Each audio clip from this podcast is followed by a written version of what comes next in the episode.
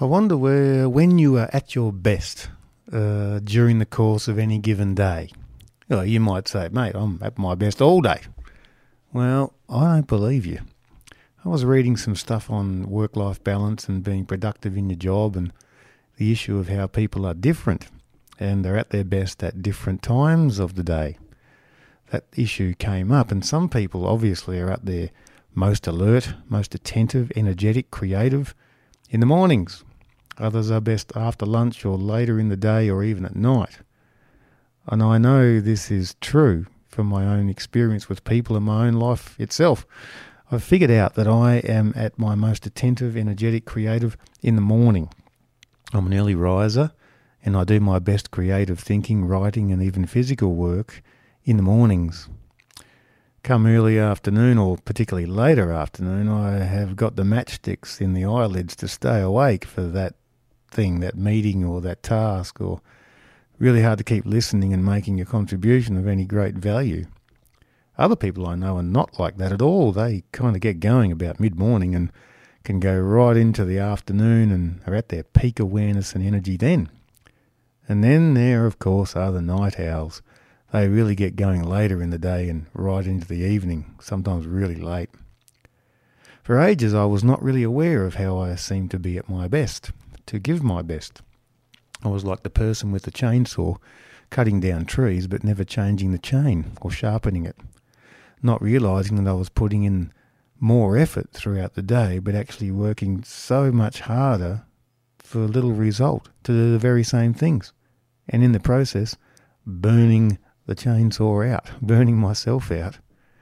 Well, now I don't do that. Uh, now I don't cut all day long and without sharpening the blades, at least. When I do cut, I do sharpen the blade. Better work, uh, less burnout. Now I do my very best to offer the best when I'm at my best.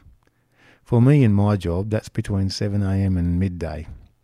And I protect that time to do my clearest thinking, communicating, writing, recording, listening. That's my job. But that doesn't mean I only work for five hours, five hours a day.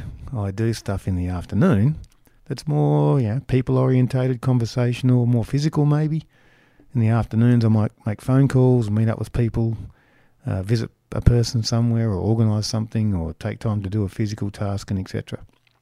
In my line of work, there is night work, so sometimes I'll take some time off in the afternoon so I can be relatively fresh for the nighttime gathering or meeting. I don't often now feel that I'm working harder and harder and harder to get the same stuff done. Things still get busy, of course, and yes, I can feel over, overwhelmed, no doubt about that, but not for so long anymore. Knowing when you're at your best so you can offer your best helps you to have more joy in your work and satisfaction, even. I know there are many people, though, that don't have the flexibility that I have just talked about. You have to turn up at 9am and you have to power through the whole day until 5pm. And that's just the way it is in your job, or even more so if you're on the land. It's sunrise to sundown, you know, and you've got no choice because stuff has to be done you might not be able to have any ability to reshape that kind of thing.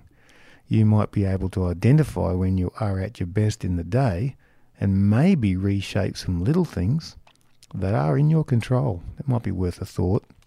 The other good news is that even if your job is pretty set and you just have to work all day, we do have the ability to shape what happens before we go to work, 9 a.m., if that's you, and after 5 p.m.